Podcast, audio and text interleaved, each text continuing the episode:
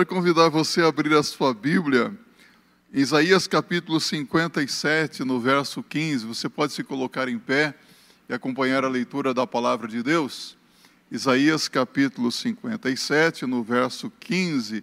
Hoje nós vamos falar sobre um tema simples, mas muito oportuno e necessário quebrantamento espiritual. Isso mesmo, quebrantamento espiritual. Porque assim diz o alto e o sublime, que habita na eternidade e cujo nome é santo. Num alto e santo lugar habito, como também com o contrito e abatido de espírito, para vivificar o espírito dos abatidos e para vivificar o coração dos contritos. Que Deus abra o seu coração, a sua mente e edifique a sua vida com a mensagem desta noite. Pode se assentar. Qual é o seu endereço? Onde é que você mora? Eu moro aqui pertinho. Ou a Conceição de Monte Alegre, não vou dizer o número. Né? Cidade de Monções. Qual é o seu endereço? Qual é o endereço de Deus? Você sabia que Deus tem dois endereços? Dois endereços, pastor? É isso mesmo. Nós acabamos de ler neste texto bíblico que Deus tem dois endereços. Primeiro endereço de Deus: Deus habita num alto e santo lugar. Que lugar é esse? O salmista, no Salmo 115, no verso 3, chama esse lugar de céu. É a casa onde Deus mora. O céu é o lugar onde Deus mora. Deus habita no santo um lugar, não é? Mas Deus também habita onde? Com o quebrantado e contrito de espírito. No, no Evangelho de Mateus, no capítulo 5, no verso 3, a Bíblia diz: Bem-aventurados os pobres de espírito, porque deles é o reino dos céus. Deus habita num coração quebrantado, num coração contrito. Não é? Quebrantamento de coração é algo tão importante e necessário, meus irmãos, para cultivarmos a nossa comunhão com Deus, para vivermos bem na presença de Deus e em comunhão com as pessoas também, né? Há momentos em que nós devemos nos ajoelhar e, se possível, fazer um círculo à nossa volta e só sair dali depois que tivermos a certeza de que o nosso coração está limpo, está purificado na presença de Deus e que estamos prontos para realmente fazer a vontade de Deus. Quando nos esvaziarmos das imundícias do mundo, as imundícias do pecado, as imundícias do inimigo, não é? as imundícias da carne, como nós precisamos disso na nossa vida, não é? De um quebrantamento espiritual. Qual foi a última vez que você teve um quebrantamento na presença de Deus? Fala, não, eu realmente me quebrantei na presença de Deus. Você e Deus. Qual foi a última vez que você dobrou os seus joelhos na presença de Deus, sentiu a presença de Deus de uma forma muito intensa, real, e você se certificou de que realmente estava na presença de Deus e que Deus falou com você, e alguns chegam até mesmo a ter uma experiência de derramar lágrimas na face, né? de um verdadeiro quebrantamento diante de Deus, de reconhecimento de pecado, de pecaminosidade, de maldade, falar: Senhor, eu estava errado com respeito a isso e aquilo, mas agora eu quero fazer a tua vontade. Como é importante um quebrantamento, não é? Isso é necessário, sabe? O salmista, no Salmo 51, no verso 17, ele diz: Os sacrifícios para Deus são um espírito quebrantado, a um coração quebrantado e contrito não desprezarás, ó Deus. Deus não despreza um coração contrito, um coração quebrantado. O grande problema que nós verificamos em nossos dias é que temos muitas vezes um coração orgulhoso demais, não é? Quanto orgulho, não é? Quanta arrogância, quanta prepotência. Às vezes nós até achamos que somos pessoas humildes, mas quando paramos para examinar com honestidade, com sinceridade o nosso coração, nós percebemos que nós não somos tão humildes quanto nós julgávamos ser. Concorda comigo? Às vezes há um orgulho no nosso coração que tem nos prejudicado. Mesmo após a nossa conversão, parece que o nosso coração se inclina para algum tipo de orgulho. Nós nos orgulhamos muitas vezes do que nós somos, do que nós fazemos, nos orgulhamos do que nós fizemos, não é? Quanto orgulho desnecessário. Sabe, após a conversão, nós percebemos que alguns ainda continuam com algum tipo de orgulho que tem prejudicado o relacionamento com Deus e o relacionamento com o próximo também. Ah, e às vezes não é um orgulho consciente, inconscientemente a pessoa se mantém numa atitude defensiva de orgulho que só traz dano e destruição para a sua vida. Em Jeremias capítulo 16, no verso 12, eu quero convidar você a abrir a sua Bíblia. Deus se dirige ao seu povo, o seu povo Israel, dizendo: E vós fizestes pior do que os vossos pais, porque eis que cada um de vós anda segundo o propósito do seu mau coração, para não me dar ouvidos a mim por que, que aquele povo não estava dando ouvidos à voz de Deus? Porque estavam andando de acordo com o propósito de seus corações. Enganoso e perverso é o coração do homem. Quem o conhecerá? Quem é que conhece os corações? Deus, não é? Ah, alguém já disse: confie no seu coração. Não, não confie no seu coração. Seu coração é enganoso, é perverso. Confie em Deus. Confie na palavra de Deus. E este povo estava fazendo pior do que os seus pais, porque estava seguindo os propósitos do próprio coração. Devemos seguir os propósitos estabelecidos por Deus para as nossas vidas na Sua palavra. Então, o quebrantamento é a solução para o nosso coração orgulhoso. A palavra quebrantamento traduz a palavra bíblica contrição. Nós demos aqui um coração quebrantado e contrito. O que é contrição? Contrição nos dá a ideia de esmagamento, de esmiuçar, deixar tudo em pedaços, ou seja, minúsculos pedaços, tal qual uma rocha ela é despedaçada a ponto de virar pó, poeira.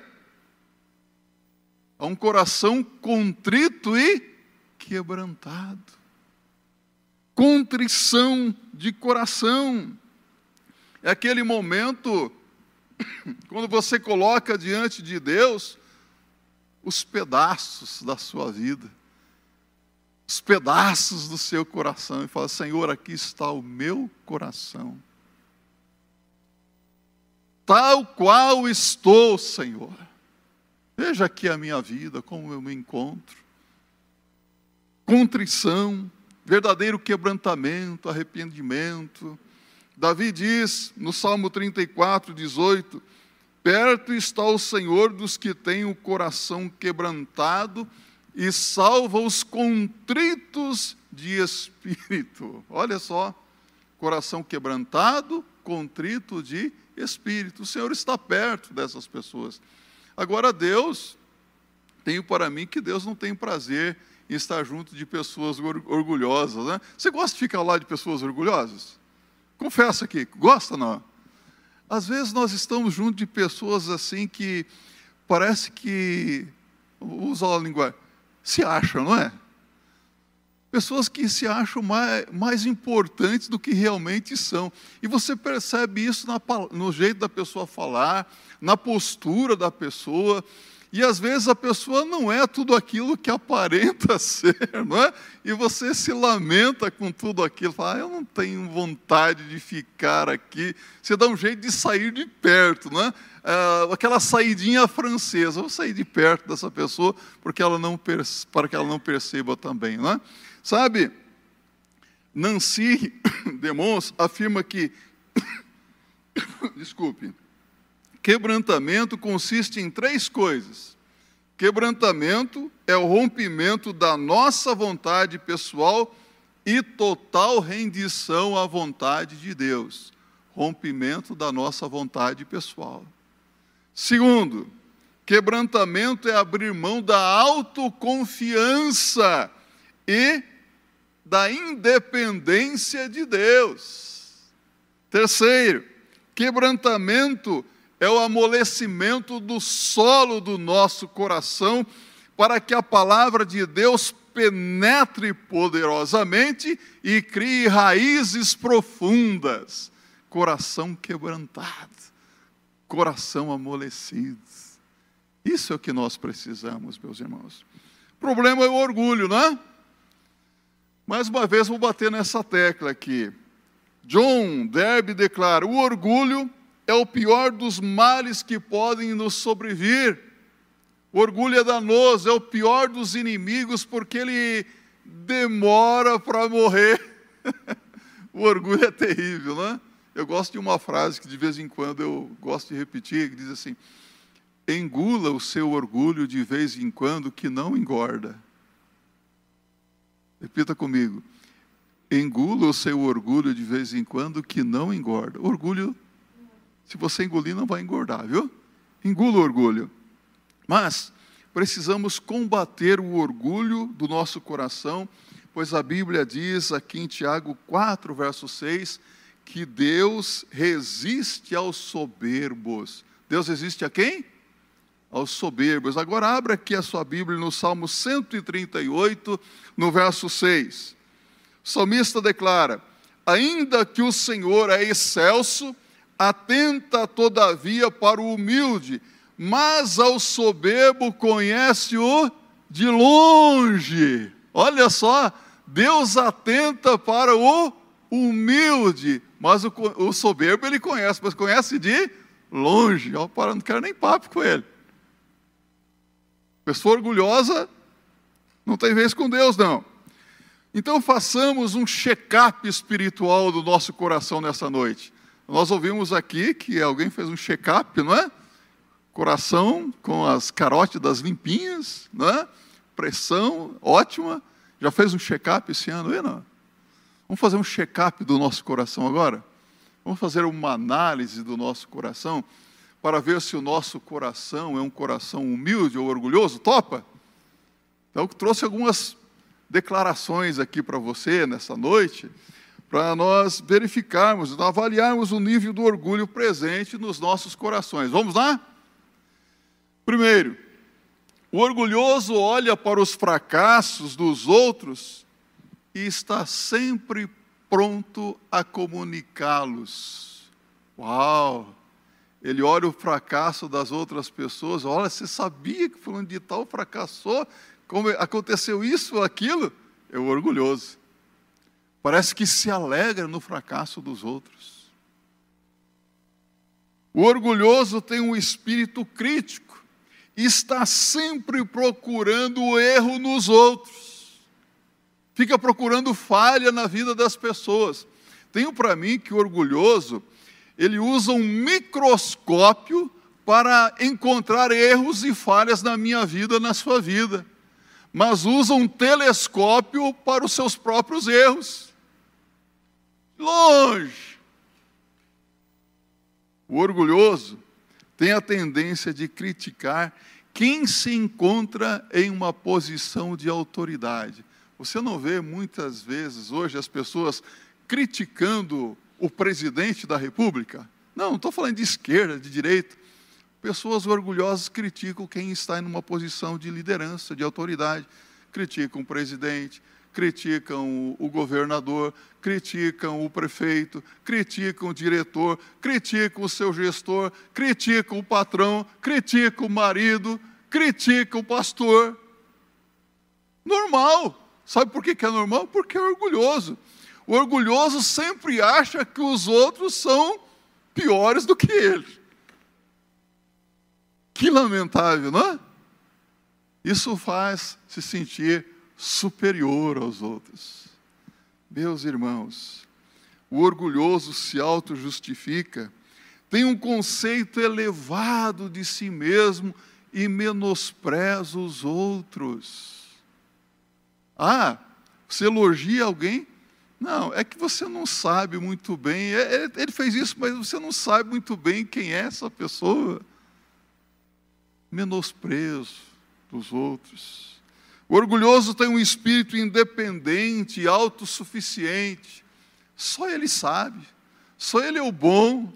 Só ele consegue fazer as coisas da melhor maneira possível. O orgulhoso quer provar que sempre está certo e deseja ter sempre a última palavra. A última palavra que é a minha. Triste isso, não é? Agora diga para mim, conhece alguém assim? Talvez você possa estar até, estar até se dizendo nessa, pastor, eu me conheço. Sabe? O orgulhoso exige sempre que seus direitos e a preservação de sua reputação sejam respeitados. Eu exijo os meus direitos.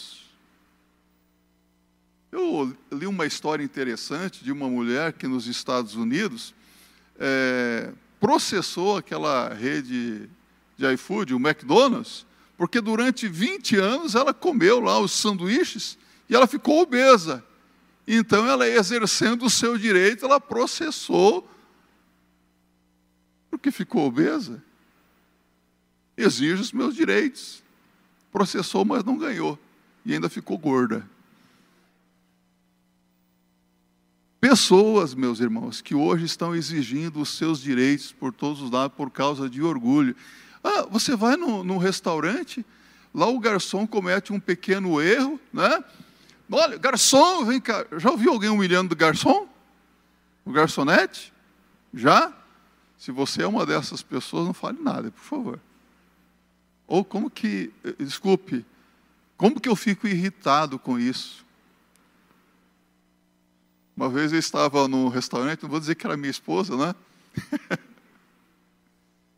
Aí veio, o suco veio errado, alguma coisa errada. Ela falou, garçom, está errado aqui. Eu falei, ela, ainda bem que ela não humilhou o garçom, graças a Deus. Ou esse suco aqui está errado. Oh, desculpe, senhora, levou o suco. Falei, eu não faria isso. Vai que ele fique bravo lá e faça alguma coisa desse suco e traz, traz outro para você. Né? Então, cuidado com essas coisas. Há pessoas cheias de direitos e humilham os outros. Né? O orgulhoso tem o sentimento de que a igreja é privilegiada por poder contar com ele. Nossa, que privilégio que essa igreja tem. Ela pode contar com os meus dons, os meus talentos. Você viu como que eu faço as coisas nessa igreja? Pessoas que só estão ali para receber elogio. Se não receber algum elogio, ela se frustra. Deixa de trabalhar. Porque não está fazendo para o Senhor, está fazendo para a sua própria glória, para o seu próprio louvor. O orgulhoso é assim. Ah, quem aqui tem mais de 20, 30 anos de igreja já? Bom, já viu essas coisas acontecendo na igreja? Já, né? Que pena quando isso acontece. O orgulhoso busca sempre se autopromover. O orgulhoso deseja intensamente ser reconhecido e apreciado por seus esforços. O orgulhoso fica magoado quando os outros são promovidos em vez dele. Você viu? O meu chefe promoveu a fulana de tal, não tem nem quatro meses de emprego, já está promovido e eu estou aqui. Dou minha vida por essa empresa, nunca ninguém me reconheceu. Triste isso, não é? O orgulhoso fica satisfeito com os elogios, porém se deixa abater pelas críticas. Se receber uma criticazinha só, cai em profunda depressão. Que tristeza, né? Isso é triste. O orgulhoso não aceita ser corrigido ou disciplinado. Eu não preciso de correção. Eu não preciso de disciplina. Se o pastor chamar na salinha da purificação, então, nunca mais bota os pés nessa igreja. Fui humilhado. É difícil, não é? Não tem um filme chamado Os Intocáveis? Tem? Parece que dentro das nossas igrejas existem os intocáveis. Você pode mexer com esse, mexer com aquilo, mas com aquele ali você não pode mexer. É o intocável. O orgulho não permita, permite que a pessoa mexa com aquela família, com aquela pessoa. O orgulho atrapalha, meus irmãos. O orgulhoso se preocupa com a opinião das pessoas a respeito dele. Qual a sua opinião a meu respeito? Sei lá qual a opinião, minha opinião a seu respeito. Precisa ter uma opinião a seu respeito? Isso é importante para você? O orgulhoso tem dificuldade de aceitar os seus erros e pedir perdão, dizer: Olha, desculpe, eu errei, eu estava errado, equivocado. Orgulhoso não conhece a verdadeira condição do seu coração. O orgulhoso considera que não precisa de arrependimento, de quebrantamento, de um avivamento espiritual. Não, eu estou bem. Estou sempre bem. Não, não, não preciso de nada disso. Essa lista ajudou você a reconhecer o perfil de uma pessoa orgulhosa ou não? Ajudou você a se autoanalisar, a ver como é que está o seu coração? Às vezes nós temos que parar, meus irmãos, e fazer uma, um exame introspectivo, né? examinar a nossa vida. Senhor, olha aqui, esse aqui sou eu. Lamentavelmente, eu tenho orgulho nessa área aqui, eu preciso da sua ajuda. Uma pergunta que eu sempre faço é: como é conviver comigo mesmo? Faça essa pergunta. Co repita comigo. Como é conviver comigo mesmo? As pessoas que convivem com você dentro da sua casa. Como é para essas pessoas conviverem com você? Se examine diante de Deus. Como é que Deus me vê? Como é que às vezes eu me vejo? Às vezes a imagem que eu tenho a respeito de mim, de mim é distorcida. Como é que Deus me vê? Como é que a palavra de Deus quer que eu me veja? Então, a bênção de Deus e a verdadeira felicidade espiritual são para aqueles que reconhecem os seus pecados, que confessam, que abandonam, que deixam a sua vida nas mãos de Deus. Uma rendição total ao Senhor. Então, a palavra de Deus nos orienta aqui, meus irmãos, a prática do quebrantamento. Quebrantamento é uma obra de Deus, não é? não é Deus que quebranta os corações, mas existe uma parte essencial que é minha também. Eu tenho que dar alguns passos para que ocorra um quebrantamento. E o primeiro passo é me aproximar de Deus. A palavra de Deus nos diz em Tiago 4, verso 8: Chegai-vos a Deus, e ele se chegará a vós. Alimpai as mãos, pecadores, e vós de duplo ânimo, purificai os corações. Então é preciso se aproximar de Deus, buscar ao Senhor. A palavra de Deus diz: Buscar-me-eis, quando me buscardes, de todo o vosso coração. Jeremias 29, 13. Então, buscar a Deus em oração, abrir o coração diante de Deus, contar para o Senhor as suas lutas, os seus problemas, confessar os seus pecados, contar para Deus as suas dores, abrir para Ele quais, o que tem causado sofrimento no seu coração, se aproximar de Deus, como um filho se aproxima de um pai, buscar a Deus em oração mesmo. Jesus disse: buscar o reino de Deus em primeiro, o reino de Deus e a sua justiça, e todas as demais coisas vos serão acrescentar, em primeiro lugar, o reino de Deus e a sua justiça, mas buscar em oração. Deus não rejeita a oração de quem o busca de todo o coração. A palavra de Deus também deve ser buscada, a leitura da Bíblia. A Bíblia nos mostra que a palavra de Deus é viva e eficaz, e é como uma espada que tem o poder de quebrantar o coração mais duro, meus irmãos. Está em Hebreus capítulo 4, versos 12 e 13. A palavra de Deus é viva e eficaz, como uma espada que penetra no coração mais duro. É também como um martelo que esmiuça a penha.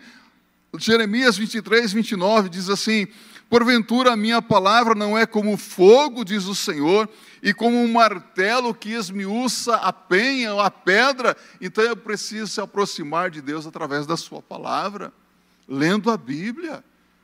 Não apenas lendo, mas colocando em prática na vida diária, obedecendo os seus ensinamentos e confesse os seus pecados também ao Senhor. Abra o seu coração diante de Deus. Confesse os seus pecados por pensamentos. Quantos pensamentos que às vezes vêm à mente, não é? Pensamentos bons, pensamentos ruins, pensamentos maldosos, pecaminosos. Confesse a Deus os seus pecados por falar o que não deveria ter dito, não é? Às vezes pecamos ferindo as pessoas, palavras enganosas, fazendo o que nunca deveríamos ter feito ou não fazendo o que deveríamos ter feito, né? pecamos por omissão. Então, quando nós nos aproximamos de Deus pela oração, meditação bíblica, começamos a enxergar o quanto nós somos pecadores. E nós chegamos a ter aquela experiência que teve em Isaías, Isaías capítulo 6, no verso 5, ele diz: Ai de mim que sou pecador, e habito no meio de um povo de impuros lábios e os meus olhos viram o Senhor. Ele reconhece o seu pecado e vê o pecado na vida do povo também. É impossível para alguém viver na presença de Deus sem sentir a necessidade de ter um coração puro, purificado. É impossível viver na presença de Deus sem sentir o desejo de uma vida santa, limpa na presença de Deus. Então tenha certeza que se você confessar os seus pecados a Deus, Ele vai purificar você. Se andarmos na luz, como Ele na luz está, o sangue de Jesus Cristo, seu Filho, nos purifica de todo o pecado. 1 de João, capítulo 1, verso 7. 1 de João 1, verso 9. Se confessarmos os nossos pecados, Ele é fiel e justo para nos perdoar os pecados e nos purificar de toda a injustiça. É preciso então buscar a Deus e confessar os pecados ao Senhor. Então faça uma lista de algumas decisões que você precisa tomar, que você precisa seguir daqui para frente. Primeiro, ajoelhe-se diante de Deus, hoje ainda, se possível, na sua casa, e confesse a Ele todo e qualquer erro, toda e qualquer falha, pecado que o Espírito Santo de Deus mostrar para você isso não está certo na minha vida, e o Espírito Santo de Deus está mostrando isso, e eu vou tirar isso da minha vida em nome de Jesus. E se você reconhece que dentro da sua casa você não tem dado um bom testemunho de cristão, quero desafiar você a reunir a sua família e confessar publicamente as suas falhas, os seus erros, pedir perdão e fazer o propósito de dar um bom testemunho dentro da sua casa. Você pode fazer isso. Na presença de crentes e de descrentes também, e as pessoas vão perceber o agir de Deus na sua vida. Comece a dar um bom testemunho de servo, de serva de Deus no seu ambiente de trabalho. É incrível como que há pessoas que são cristãos, mas dentro do seu ambiente de trabalho ninguém sabe que ela tem um compromisso com Cristo dar um bom testemunho de vida cristã no ambiente de trabalho. Comprometa-se com a igreja e com a obra missionária também. E siga adiante com outras atitudes que o Espírito Santo de Deus mostrar para você.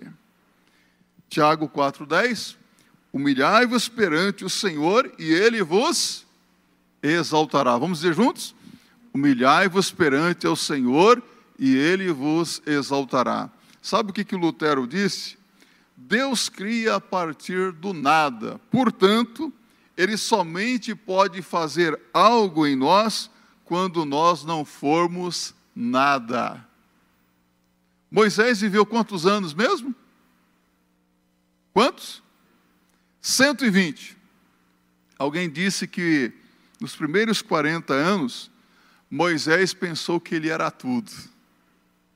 Chegou até a matar os egípcios lá, né? Dois soldados, dois egípcios. Era arrogante. 40 anos. Mas depois, mais 40 anos, e ele descobriu que ele não era nada. E nos últimos 40 anos ele descobriu que Deus é tudo. Enquanto nós acharmos que somos alguma coisa, Deus não poderá fazer muita coisa na nossa vida. Mas quando nós nos colocarmos nas mãos de Deus e Senhor, eu sou como o pó. Aí Deus vai fazer algo para a glória do nome dele. Samuel Chadilvix disse: É incrível o que Deus pode fazer com um coração quebrantado se lhe entregarmos todos os pedaços. Vamos dizer juntos? É incrível o que Deus pode fazer com um coração quebrantado se lhe entregarmos todos os pedaços. Hoje é uma noite oportuna para você entregar tudo nas mãos de Deus. Todo o meu coração. Senhor, coração contrito, esmiuçado, só o pó, Senhor, aqui na tua presença. Amém? Vamos orar? Pai bendito, muito obrigado por esta noite feliz na tua presença. Suplicamos que o Senhor nos dê um coração quebrantado, Senhor, um coração contrito, um coração humilde na tua presença e também diante dos homens para que em todo o tempo o teu nome seja glorificado. Olha para as nossas vidas, Senhor Deus, e através da tua palavra, do teu Espírito Santo, mostre para nós se existe algum orgulho, alguma arrogância, alguma prepotência, algo que não vem de ti, e nos ajude a vencer isso em nome de Jesus. Nos dê um coração humilde na tua presença, Senhor. Que o Senhor nos ajude a exercermos essa virtude da humildade em todos os lugares onde tiver, estivermos, Senhor, mas que seja pelo agir do Teu Espírito Santo em nossas vidas. Abençoe cada vida aqui presente, Senhor. Abençoe a nossa igreja, para que em todo o tempo nós estejamos vivendo na Tua presença em contrição de espírito, Senhor. Que o Senhor tenha prazer de estar entre nós e assim o teu nome seja glorificado. Eu peço uma bênção especial para cada vida aqui, Senhor Deus, para que saia daqui feliz na tua presença, com um coração limpo, purificado por tua graça e misericórdia, em nome de Jesus. Amém.